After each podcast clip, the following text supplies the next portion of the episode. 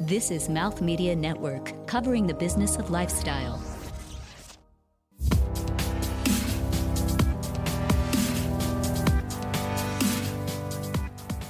Six months ago, we unleashed an economic miracle by signing the biggest tax cut and set of reforms, President Donald Trump said earlier this summer.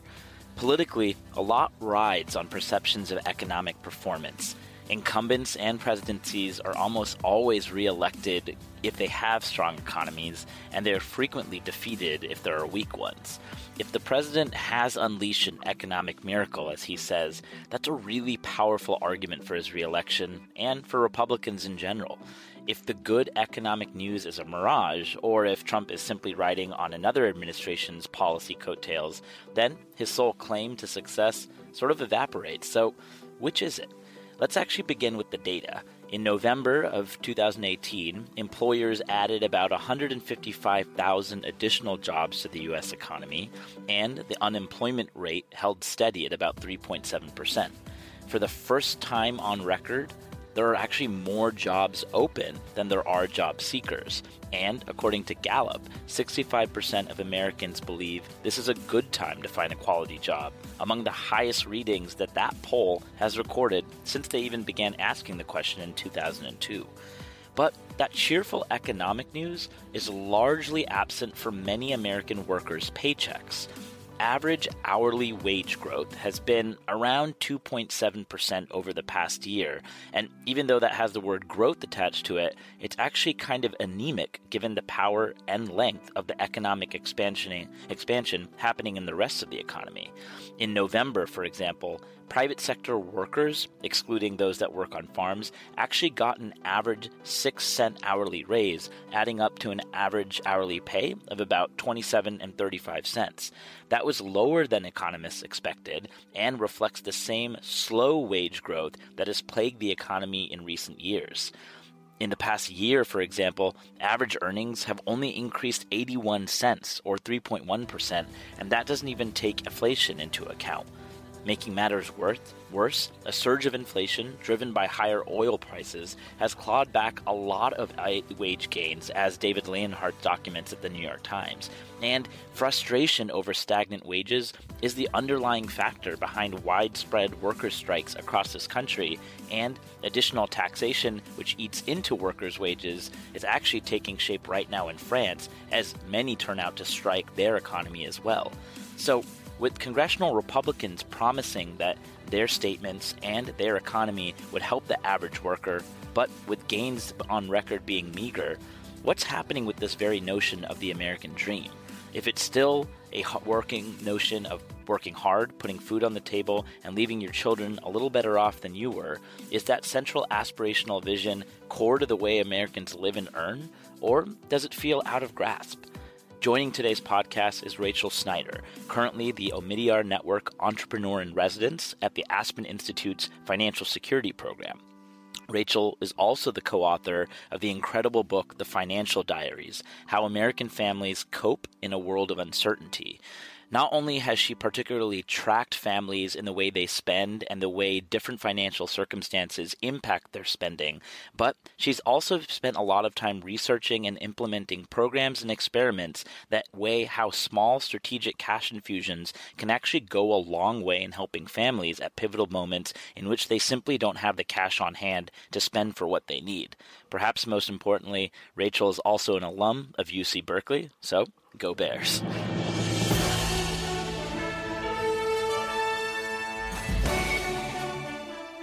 This is American Enough with your host, Vikram Iyer.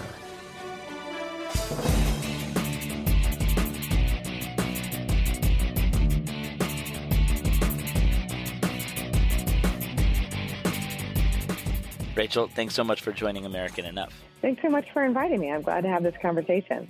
Absolutely. And and I think I, I wanted to start with that overview of the numbers that our economy has seen recently, not to be overly wonky or specific about it, um, but we've sort of seen this one top line trend that a lot of people are claiming the economy has been roaring back since the, the you know the the recovery of the downturn in around 2008 2009 and yet a lot of people point to wages as a indicator that maybe the economy isn't working for all. Um, you however eh, with your co-author in the financial diaries Jonathan Morduch actually spent some time tracking families. I believe it was around 235 low and middle income families as they navigated a single year and actually found out how prosperity either seemed in reach or out of reach, totally irrespective of this monthly cattle call of economic numbers and data that we, we tend to blast on headline news. Is there anything that you learned in tracking those families that actually speaks to why this notion of wages feels out of reach or why this notion of American prosperity feels out of reach for so many Americans despite an economic boom? Yeah, so much. I mean, so as you said, we we spent about a year with several hundred families, and the families were all across the U.S. They were in Mississippi, they were in Kentucky, they were in New York, they were in California, and they represented a whole bunch of different ways of living, um, right? Urban, rural, suburban. Uh, some were immigrants, some were families who had been in our country for generations. The one thing that they all had in common was that all of the families had people in the household who were working. So this was a snapshot of working Americans. And um, our our biggest takeaway really was that the economic indicators that we all track about the financial health and well-being of American workers are simply insufficient. So these were all families who were working, but they were still experiencing meaningful financial insecurity and that insecurity was being driven by a number of things. One, the fact that, you know, as you point out, wages are not growing um, to keep up with increases in the cost of living. But also, wages are often quite volatile for people. So we saw an extraordinary span between the highs and lows of people's paychecks over the course of a year.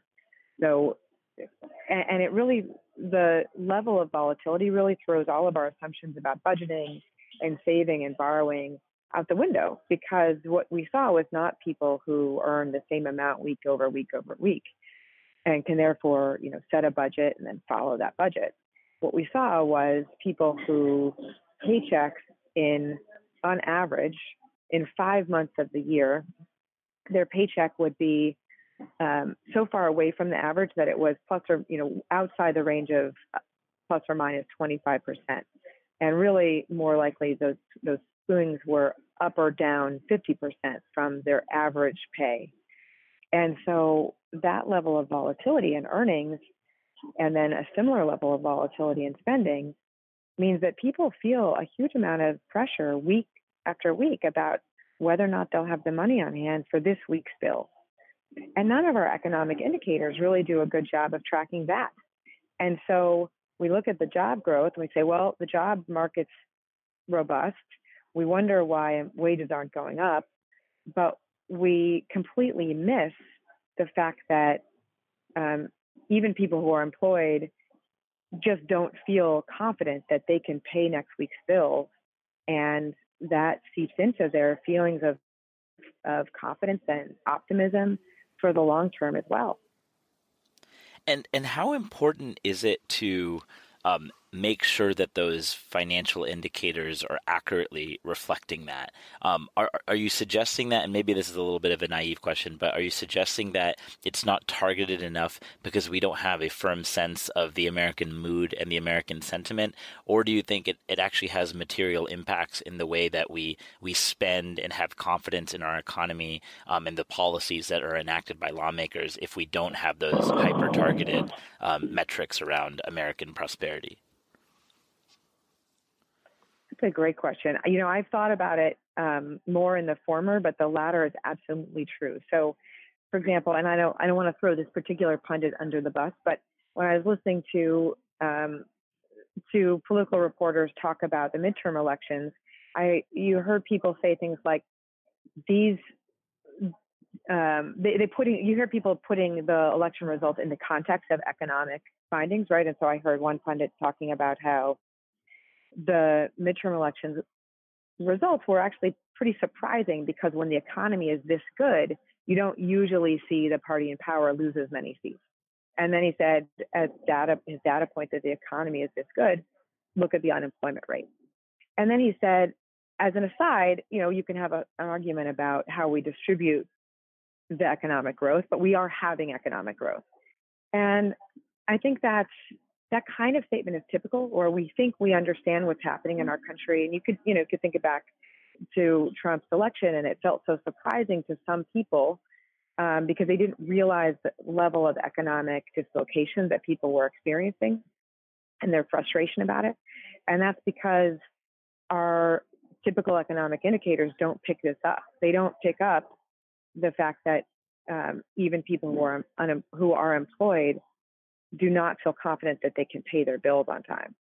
So one um, one move in the right direction is the organization that I worked for while I was doing the financial diaries. It's called the Center for Financial Services Innovation. Has a new research study out called the Financial Health Pulse, Pulse um, U.S. Financial Health Pulse, and so on a regular basis, they'll be going out and asking questions that I think get more to the heart of whether or not people feel confident in their economic lives. So they just put out the first baseline study. And what they found was a third of Americans, more than a third, 36%, report that they are unable to pay all of their bills on time. So that's a really important indicator. Um, right, uh, and that means a third of Americans every month sit there and think about do I pay my rent or my utilities first? And like that's wearing on you. So I definitely think, you know, we're we're missing something really meaningful in understanding our fellow citizens. But I also think it has policy implications because if you miss this, so um, for the most part, when we think about, and this is a gross overstatement, but for the most part, when we think about federal policy to help people achieve their economic goals, we think about tax subsidies for buying homes, for saving for retirement, and now increasingly helping people to afford healthcare. Those three things are all big long term things. None of those things deal with the, hey, can you pay this week's bill? And yet, like when you talk to people, which we did in the diaries, and say, are you saving for retirement? Are you saving for a home? What they say is, I know I should, but I got to pay my rent that's what's right. Um, and so, like the the implication for policy to me is we should be doing a lot more to help people with their near term financial ups and downs. And if you do that, you're going to facilitate those long term objectives around um, saving for retirement, buying homes, investing in businesses. But to think you can do one without the other is just pretty unrealistic. Yeah, I mean that that makes complete sense, especially because um, that sense of a false trade-off or a false, um, you know, promise between, or not promise, but rather uh, that that the choice between you know putting food on the table or paying for your prescription drugs or paying the utilities or paying the rent um, that these items that are both key to your livelihood that seem mutually exclusive can also result in some pretty bad personal spends and expenditures and habits. Um, things like, you know, not only running up debt by going to family and friends, but maybe even going to a payday lender or a very high interest predatory loan lender. Um, and, and that can end up creating more fiscal and financial damage, not just for an individual or their household, um, but that debt incurred eh, within the broader society can also kind of create stagnation with the economy. And, you know, I want to come back to the policy conversation in a second, but, but I am curious how you saw those habits play out in real time in tracking some of these families. I'm sure no two families or individuals were exactly alike, but were there any common threads of when someone was faced with that challenge of having to pay for X bill versus Y bill, or maybe not even being able to pay for anything at all? Um, what what were some salient takeaways um, that you observed how people end up acting uh, or behaving with whatever amount they have in their checking or savings account when they are in that pinch. Yeah, you know, the you're right that there's a lot of variation, but the common thread is that people are incredibly resourceful and have creative and admirable strategies for how to manage this. And I think it's easy to forget that. We can get really critical about really, and and we can assign a lot of blame when we see people struggling with their finances.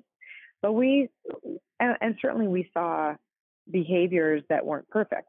Um, but mostly, and often we saw people who really were thinking hard and being really resourceful about how to manage their money. So, for example, um, one woman in Ohio who we worked with, um, she knew that it was really hard for her to save in cash.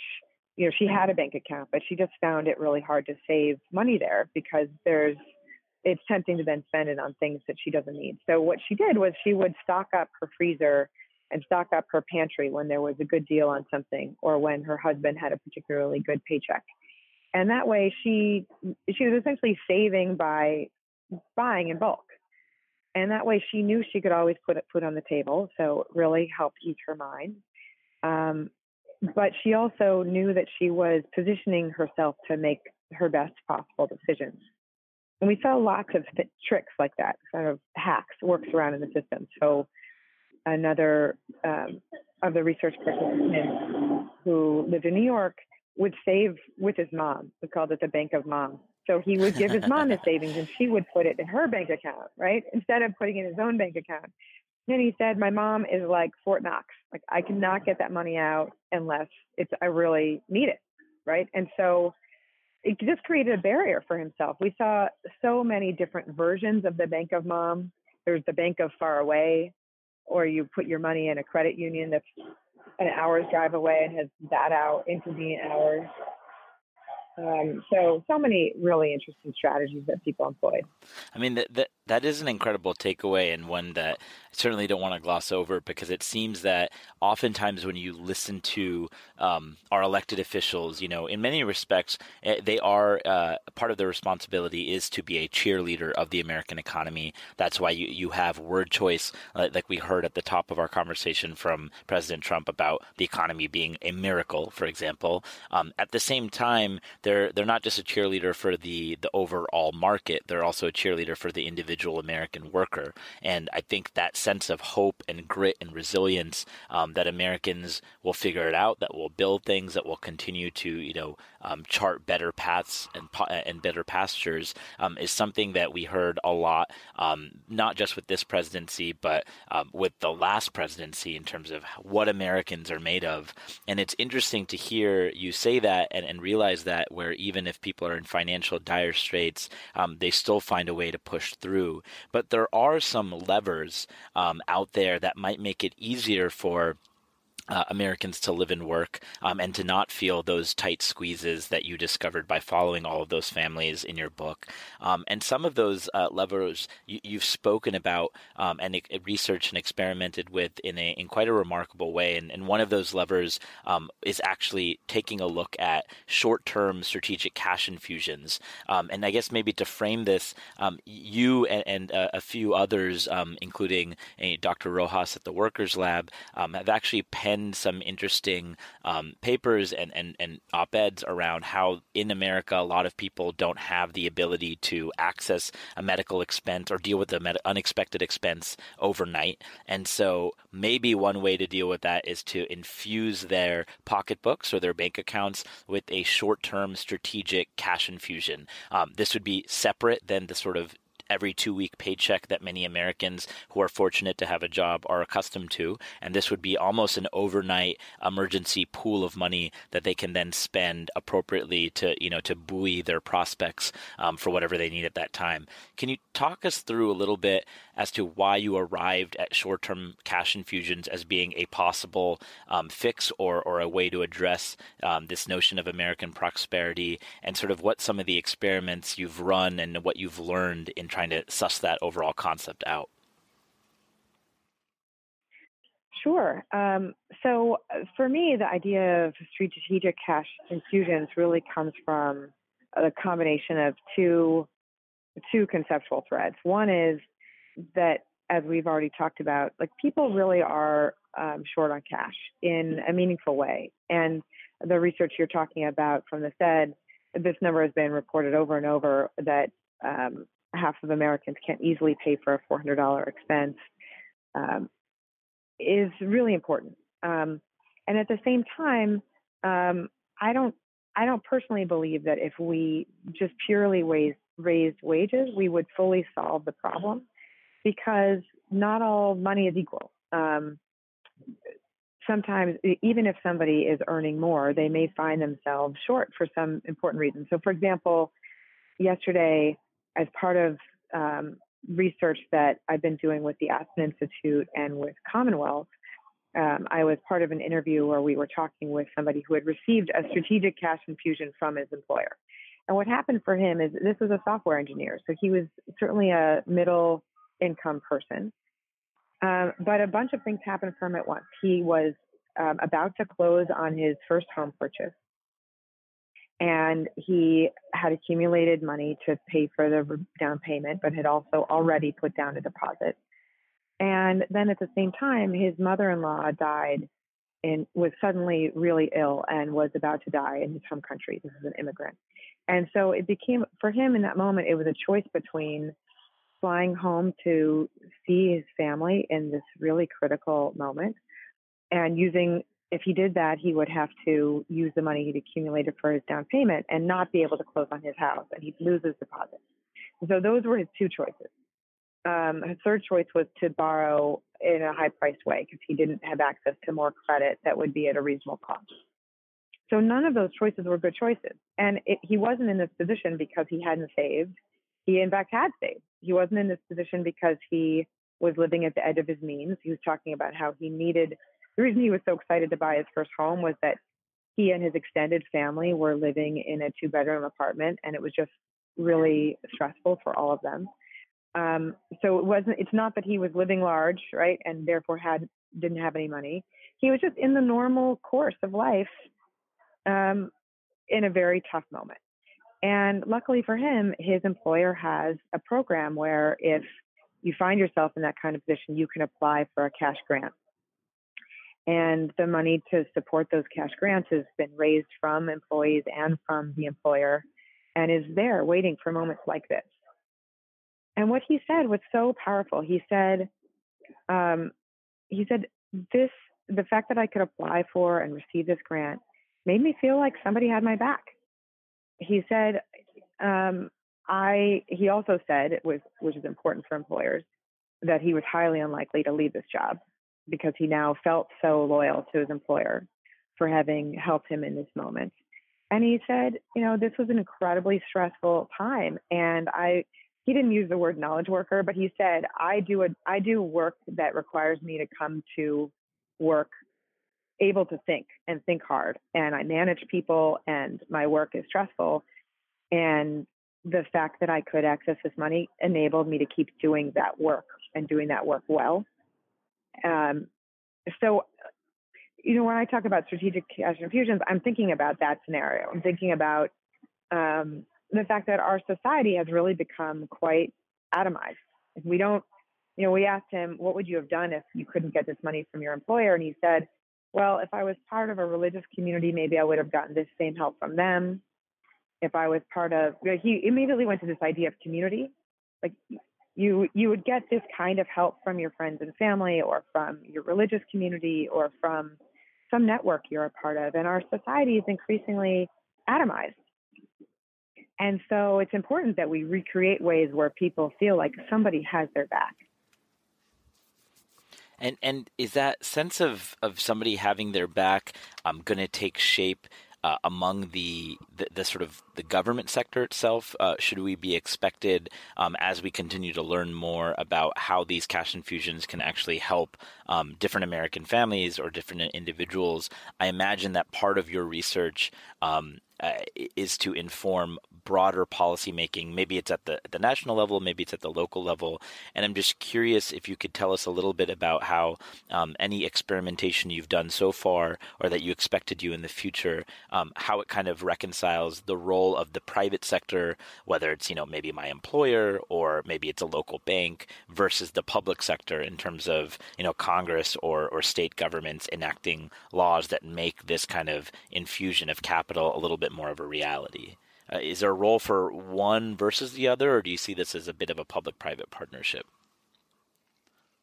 I I see it as um, yes and to all of that. I think that um, so you I know that um, Dr. Carmen Rojas from the Workers Lab was also a guest on your podcast, and you may have spoken with her about the design sprint that her organization is leading.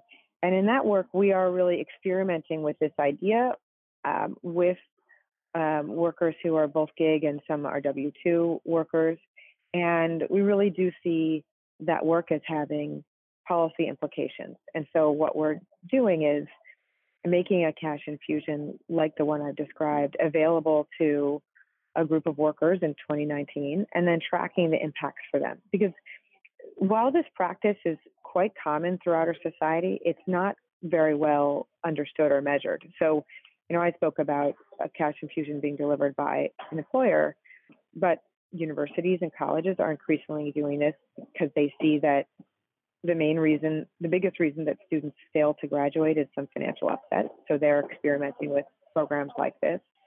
Um, housing authorities are experimenting with programs like this. Social service agencies have always done it. So there's a role for all those kinds of institutions, but this practice is not very well measured or understood. And without understanding the return on investment, if you will, what the real impact is, it's hard to understand how much we should invest in it. So the, the design sprint is going to give us some really useful data about impact and what happens in people's lives that will help us to make the policy case. Because I think you could you could make some relatively straightforward changes to the ITC, for example, to accomplish exactly what I'm describing. If you if you said you, so are right of course now, talking like, about the the, biggest- the earned income tax credit. Exactly, right. So the earned income tax credit is a credit for um, low wage workers um, that essentially um, boost their income. And the, when people get their refund in February, that is the biggest lump sum of cash that they have access to throughout the year, for the most part, for people who are eligible for the ITC. And so people plan around it and they rack up debt and then they pay off that debt with the EITC or they, um, you know, wait to make major expenditures um, at the time that they get their tax refund. So the the thought I had about that is why why wait until February? I mean, it, you don't know exactly how much your refund is going to be until you fill out your um, tax forms in January or whenever you do it. But you have a pretty good guess based on last year. And so, one great policy solution to the problem I'm raising would be to say that people could access next year's refund early. Um, maybe we set up a safe harbor and say you can access up to 40% of next year's refund anytime during the year by calling this 800 number. I don't think that's impossible. I actually think that's really viable for us to execute against. Um, but it would enable people to easily access cash or when they need it versus waiting until when it comes. Yeah, and the the um, that that notion of waiting for cash um, in a traditional cycle um, has actually been, in some re- regards, a little bit of a, a argument for why um, new work models. Uh, you know, whether you are um, an entrepreneur that's able to sell um, your goods on a platform like Etsy, for example, or maybe drive uh, for a ride-sharing company like Lyft or Uber, um, or or you know deliver for a network platform like uh, you know Postmates or Instacart. These sort of new configurations of work aren't necessarily new in terms of you know their service. In some respects, somebody just having their own uh, storefront but doing it online. Somebody offering you a ride somewhere, but doing it through an app. Um, somebody delivering a pizza slice for you, but doing it through an app. Technology has sort of changed the way that people are able to earn and access capital. Um, but in a major way, um, that sort of low barrier to entry to work has also been the criticism of a lot of lawmakers that are thinking about policies around the same bend of what you and your colleagues have been doing, specifically saying, um, that maybe stitching together all of these jobs and having to um, work for this platform while also working for, for this part time job and working for that part time job is actually creating a strain on the way um, Americans work and is sort of running a, a, traditional challenge to this traditional notion of a nine to five job and a 40 hour work week. And, and I'm curious at the same time that there are these debates rearing their head about the nature of work may be changing. Maybe it's because of these new platforms. Maybe it's because of the prospect of you know things like automation or robotics and what that means for workers. Um, the same time that that debate is playing out, there are also a lot of these policy conversations playing out in terms of exactly what you're doing in your research. Maybe we should be thinking about an expansion of that earned income tax credit. Maybe we should be thinking about um, short term capital infusion so that way people can manage their finances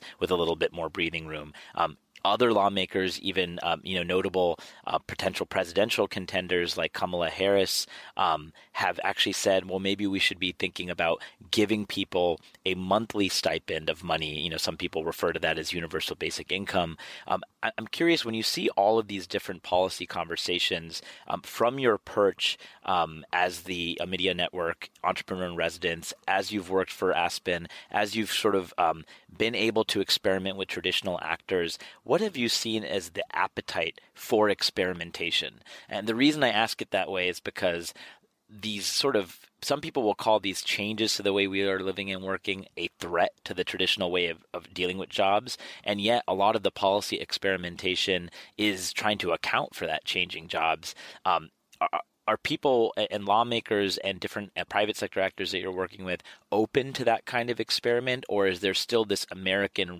reticence or frustration to even accept the premise that work should be changing in this direction, and therefore we should be toying with or experimenting with these other policy ideas, or are people generally open that hey, you know what, Ch- work is changing in the 21st century, and we need to experiment in this way? What has been your sort of feedback in terms of accepting the premise of that changing nature of work and therefore trying to design solutions around it?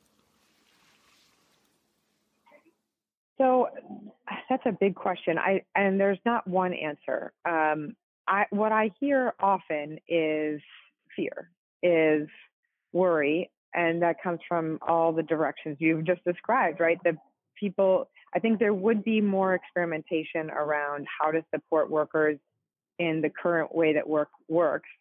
Um, we'd see more experimentation if um, employers and others weren't scared that if they experiment and get it wrong, they'll be criticized. So even in the work I'm I'm describing around employers delivering strategic cash infusions, their fear is if they do a better job at that than they're doing now, if they experiment with that, if they um, publicize what they're doing, then they'll just get criticism that wages aren't higher.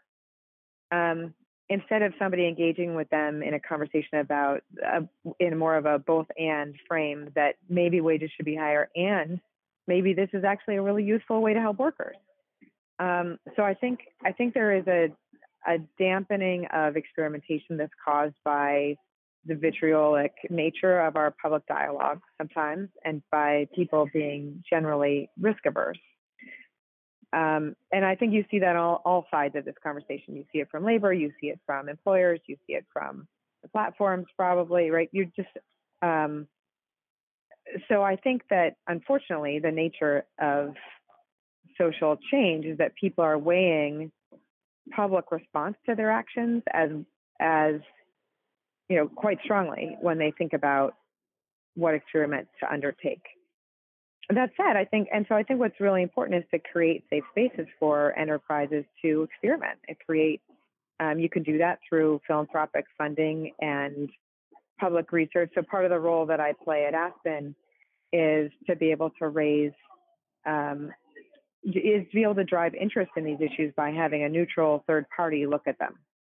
Um, and I think that's that's really important. I think one of the the values that um, that one of the values that creates is creating a safe space for um, a diverse network of people to come together and talk about ideas, experiment with new things. And and one of the um, areas of experimentation um, that we've been talking about today uh, in terms of trying to create those short-term cash infusions I, uh, is going to take a new form and new life in, in the weeks ahead. Um, you and I were chatting earlier about um, maybe uh, working with a few institutional actors uh, to try and get this off the ground and, and run those experiments like you've done um, with the with the design sprints in the past um, in a more targeted way for a larger breadth of workers. Can you talk to us a little bit about what's in store for those efforts um, in 2019? Sure. So I am in the very early stages of launching a new enterprise that will experiment with strategic cash infusions, and we'll we'll do it primarily in partnership with employers. And so um, the idea is to be able to work closely with them to figure out what makes cash infusions the highest possible impact for both them and their workers.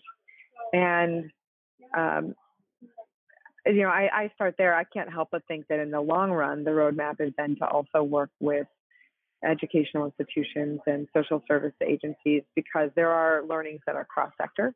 Um, and so I'm not quite ready to announce a specific first experiment, but sure. we're close to signing um, agreements with funders and employers to work with on developing essentially the what I think of as let's develop the best in class version of um, strategic cash grants to workers um, delivered through employers.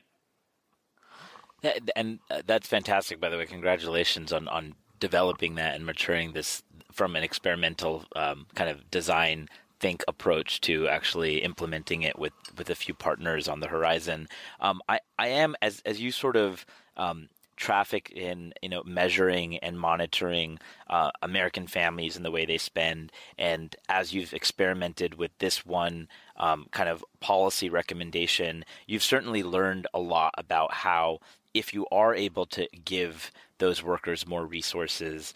Um, what will they do with with that cash? Uh, you know, for I don't know if you think this is a perfect example, but um, you know, the mayor of Stockton, California, has experimented with a, universal basic income approach to try and monitor whether uh, those allocations on a regularized basis, whether that's you know weekly or monthly or yearly, um, can help uh, support a family. Um, we've also sort of seen a, a different veneer, um, and maybe not perfectly analogous, but s- smells similar um, in Alaska, where there are um, funds from the Strategic uh, Petroleum Reserve um, that are given out to families in the region. Um, many times, those families might spend it on you know weekly items for the household, or they may try and use the that allocation to you know save money for college, uh, for example um, when you when you start to experiment with these different approaches of providing um, different families with uh, different amounts of money, um, there quickly runs into this debate that falls along perhaps traditional partisan lines, but this question around um, whether or not Americans or people will reliably spend that money. Uh, you know, in the early 90s, this was took an, sort of an awful face in terms of uh, targeting um, young families or young mothers that might be overly reliant on public assistance programs or public welfare programs, claiming that we're sort of, you know, cheating out on the government's dime. Or more recently, um, and tied to immigration, we've seen this president actively uh, try and propose a rule called the public charge rule that would uh, almost penalize immigrants from getting a more guaranteed immigration status in this country if they do rely on public assistance programs. And I'm, I'm curious, as you zoom back and see how Americans really need uh, different forms of support and this this incredible amount of research and work you've done to actually enact and experiment new forms of support. Um, how does this track with the broader uh, American identity of what it means to kind of work hard and pull yourself up by your bootstraps versus um, this this perception, perhaps incorrect perception, but this perception that some people try and project that providing these resources is in some way kind of cheating the system or relying on the government going further in the red. Do you think that's an, a, a fair characterization for that debate to continue to play out, or do you think the types of policy experimentation that you're eyeing is completely separate from those kind of quote unquote public assistance critiques? I I don't think it's separate, but I think those public assistance critiques are just completely missing the mark. the reality is that we all benefit from the infrastructure created by a government. So we have this narrative that if you're receiving cash welfare, you must be doing something wrong. But we don't say, hey, you know, you know, I think about my own life. My we, my life has been fundamentally altered because of the GI Bill. Right, my parents were the first in their generation, first in our families to go to college, and they were able to do that because, or they were able to do that as easily as they did because they um, really benefited from the GI Bill, so they got really cheap education. Uh, they didn't graduate with a ton of debt, and they um, were able to use every extra dollar they had to move to California and buy a house in the 70s. And then they benefited from um, the infrastructure around them in California, right? So, so in no way. And then I went to UC Berkeley, right? As you said, go Bears like in no way is my like I, I live with a lot of ease today. I right I, I really um, am grateful for that. And in no way is that not the result of government help. It is absolutely the result of government help that my life has been as smooth as, as it has. And that's true for most of us. We just don't realize it, right? So the Ford Foundation a few years ago put out this um, tool they were hoping people would use, or maybe I don't remember who put it out. The Ford Foundation probably supported it rather than built it themselves. Um, and it was a, essentially a, a, quick survey you could do on on a website um, that was intended to make transparent to you all the ways in which government was making your life smoother um, and giving you a financial foundation on which to build stability and mobility and it's things we don't really think about. Like if you live in a safe neighborhood, um, you are experiencing far less stress because of a government investment in policing, in effective policing. And because you are living with less stress, you are able to put far more of your energy towards your work and probably succeed professionally in a different way. And so, you know, we we somehow like see it differently when it's a poor person getting welfare, but it's really not different. It's really a matter of like what kinds of public resources does any one person need to live a life of dignity and um, equality and different people because of where they start often do need different resources but we're all benefiting and and and we we we really forget that when we get fixated on like the idea that some person is receiving some specific benefit. We fail to remember that we are receiving probably equal or greater benefits, just different ones. That's absolutely right. And I think that, um, or, or uh, you, you may agree or disagree, but it does feel like if there are these shifting um, ways in which Americans are working, or, or maybe just Americans aren't necessarily able to get ahead in the same way that our, our basic social compact has promised for so many generations, then it does seem that the onus is on all of us not to just to try new ways, but to um, fall outside of conventional convictions about um, you know what different types of, of resources and support look like and be a little bit more open-minded um, as we all try and you know grasp towards that American dream.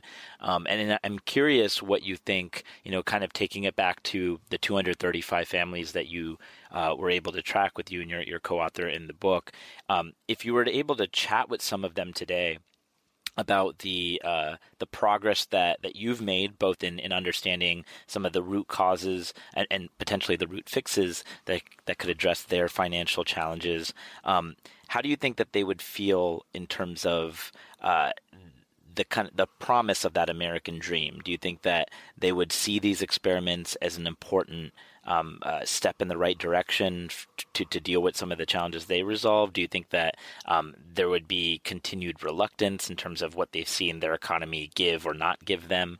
Uh, how do you make sure that the work that you continue to do um, from you know incredible perches like the Omidyar Network or the Aspen Institute, uh, how do you make sure that it continues to to speak to the heart uh, and minds of those 235 families that you tracked? Yeah, the the main thing is to keep talking to people and making sure that all the work is is in fact grounded in what they what people themselves think that they need and would benefit from. And so um, I'm really grateful to be able to keep doing that. In the in the work we've talked about so far, we've spent a lot of time with workers this year saying, if this existed, how would it help you? And so Commonwealth has been leading that part of the research that we've done. And and I've been lucky to be with them or hear them report about different interviews with people. And we say, well, what how would you feel if there was this cash available, this fund available that you could go to in a time of emergency? And people respond with so much gratitude. Um, one woman started crying. You know, she said, if, if that existed, it would just be amazing. If that were actually a thing, it would be life changing for me. And I, I also think about it in the context of this now Rolodex of U.S. Financial Diaries family that I that I have rattling around in my brain. And one woman who made a really big impression on me, we called Sarah Johnson in the in the book, and she, when we asked her, um, "What are your what's your biggest financial goal?" which is a question we asked everybody. We said, "What's your main financial goal?" She said, "I just want to be able to pay all my bills on time." But when you actually hear her life story, you realize that that is that's not her actual goal. Like this is a woman who was working part time so that she could go to college part time. During right after our study ended, she graduated from college at the age of 40, having already raised two teenagers and having a young child at home. So this is somebody who got pregnant early in life and struggled through a whole series of low wage jobs and had now taken on a huge amount of student debt in order to be able to go to college so that she could work. Um, she wanted to be a counselor. And she was anticipating that it was going to take so long to pay off her student loans that it wasn't going to be an immediate financial gain the second she graduated college, but she it was worth it, right? She was going to do work that she felt was meaningful and eventually be able to have more financial security and she and her husband had figured out how to buy a home. And so, like, she was actually really underselling her financial goals when she said, I just want to be able to pay her bills on time. In fact, she was working really hard to march towards a better life for herself and her family.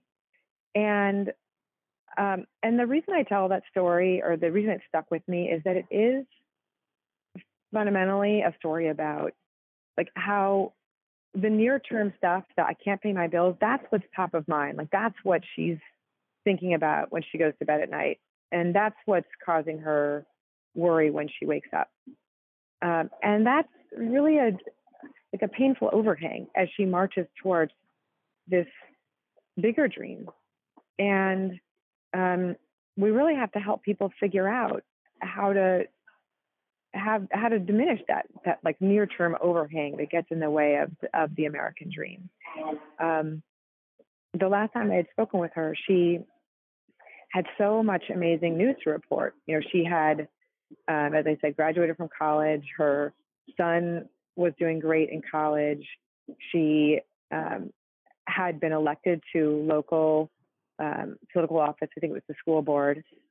She had like she was really achieving a lot of success in her life, but she had also just had to declare bankruptcy because of medical debt she simply couldn't pay. And like we need to help people get out of that dichotomy. Yeah, and and, and you know she was doing a good job with it, but it's hard. Yeah, it, it is incredibly hard, and I I think for for every one of us that feels you know whether they, they come from a position of privilege um, because of resources or the lottery of birth, um, or or they feel that you know they, that they're down on their luck and they feel like they're they're that their economy isn't working for them. Maybe their their government isn't working for them. It is quite um, actually moving and inspiring to hear um, so many individuals try and, and, run these different types of, of policy experiments and make clear that more and more uh, American uh, you know institutions, whether you're private or public, need to start participating and paying attention to these uh, different plays that can help a lot of American families, and and that is in no small part due to the, to the work that you've done and the research that you've been able to contribute to that ongoing struggle. And um, I appreciate both the candor as well as um, a lot of the the work that continues to happen in 2019, and look forward to how you continue to shape that conversation. Thanks so much for joining the pod, Rachel. Well, thank you so much, and thanks for those kind words. I certainly appreciate them, and I'll, I'll, you and I and everyone will each all keep trying to do our part. So, thank you.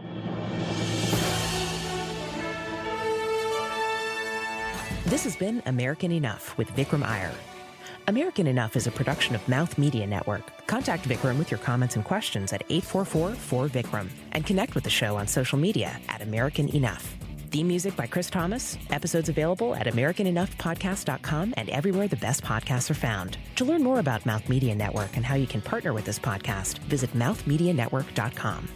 The views and opinions expressed in this podcast are those of the host, callers, and guests, and do not necessarily reflect the views and opinions of Mouth Media Network.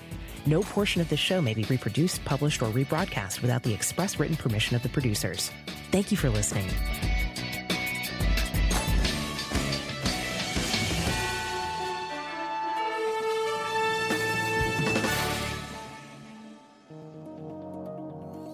This is Mouth Media Network, covering the business of lifestyle.